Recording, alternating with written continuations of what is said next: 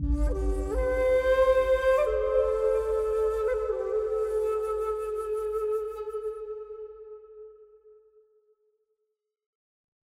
are starting out a new season, a new season of formal sitting, of meeting here in this space, of getting together with each other and getting together with ourselves.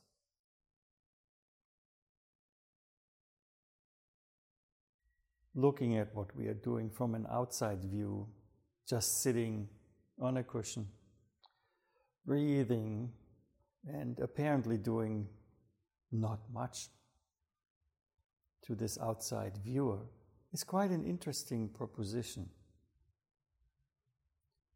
What is it that we can find?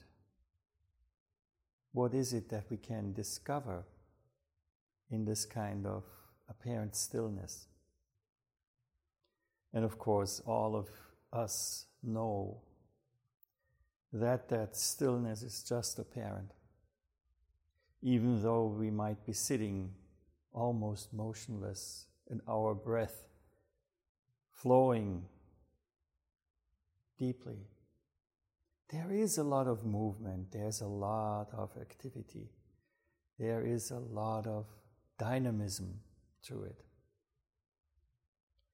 And sometimes what is happening, that what is unfolding right before us, right as us, might be to the liking of our I am self, or it might be to the dislike of this I am self.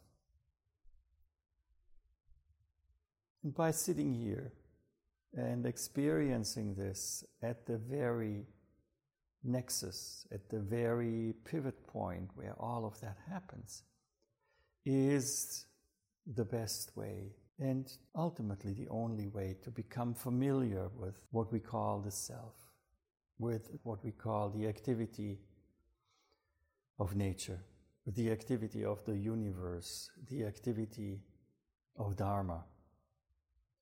Other cultures would call it maybe God. In that very moment that has no space, that has no extent of time, that is where life happens. That is where death happens. Constant flow. The Buddha called this impermanence, anicca, mujo in Japanese. And once we learn how to let go of our personal predilections of our likes and dislikes, we can truly participate and appreciate what impermanence brings and also appreciate what impermanence takes. As we continue in our practice, we make relationship at a deeper level with everything that we encounter in our lives. Sometimes, when I think about Buddhism and people coming to Buddhism, I have to think about the three treasures and taking refuge to the three treasures. I take refuge in the Buddha. I take refuge in the Dharma. I take refuge in the Sangha.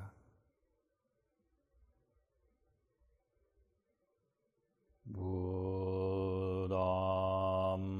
saranam gacchami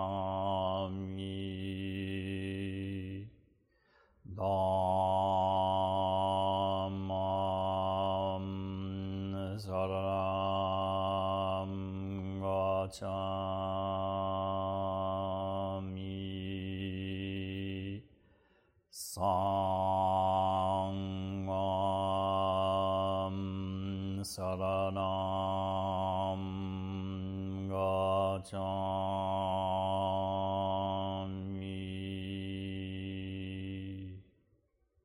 And when I think about it, and look at it, then it becomes very clear to me that what the core of this refuge is. As we continue in this practice, to see over and over again that it is in this very moment, at this very unfolding of this, that there is a completely different understanding of refuge. When you think in the common use of the word refuge, it's a space that is set aside to get away from or to protect,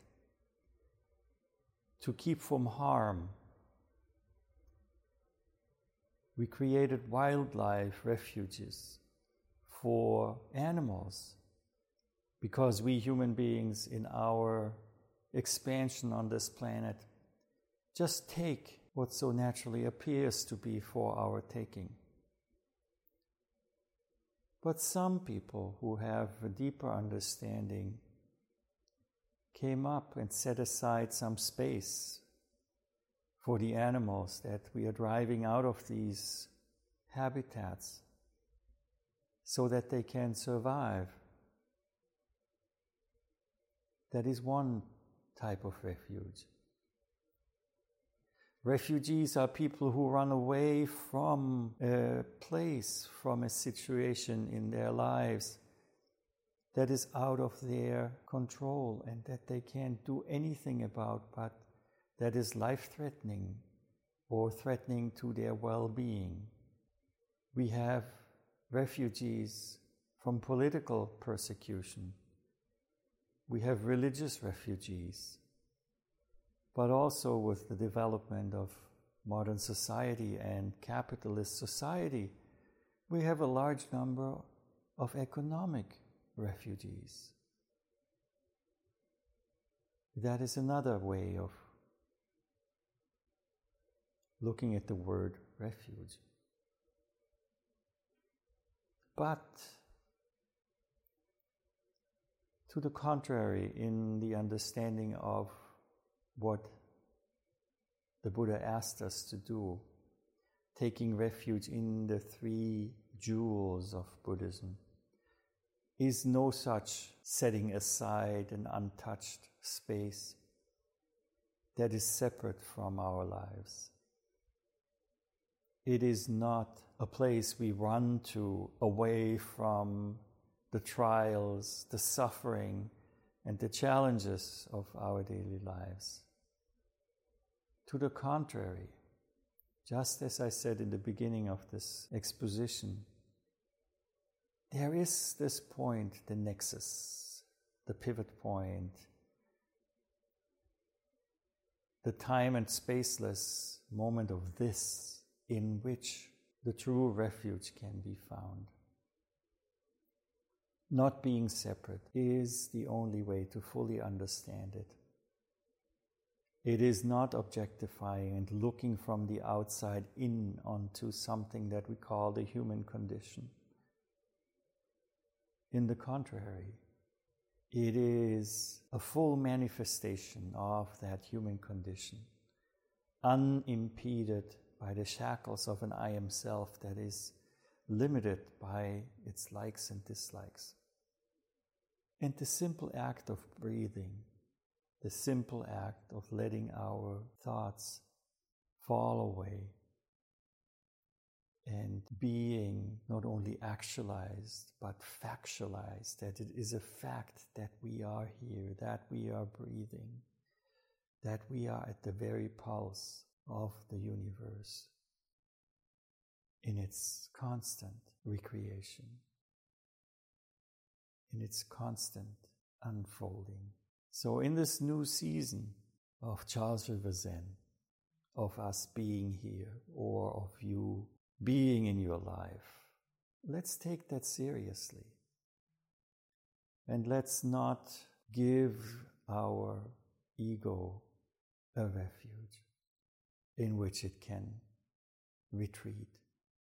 in which it can solidify itself, from which it can throw out the shackles and the chains that hold us from being at that very point where this unfolds. Let's take it seriously. Doesn't mean let's not take it with humor. Humor is really necessary on this journey of becoming a true fact of the human condition. Let the energy flow. May it be through laughter, may it be through tears. Let us participate in life, this moment and all the moments that unfold.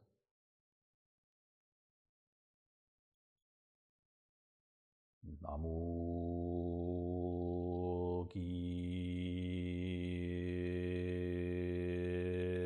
Butsu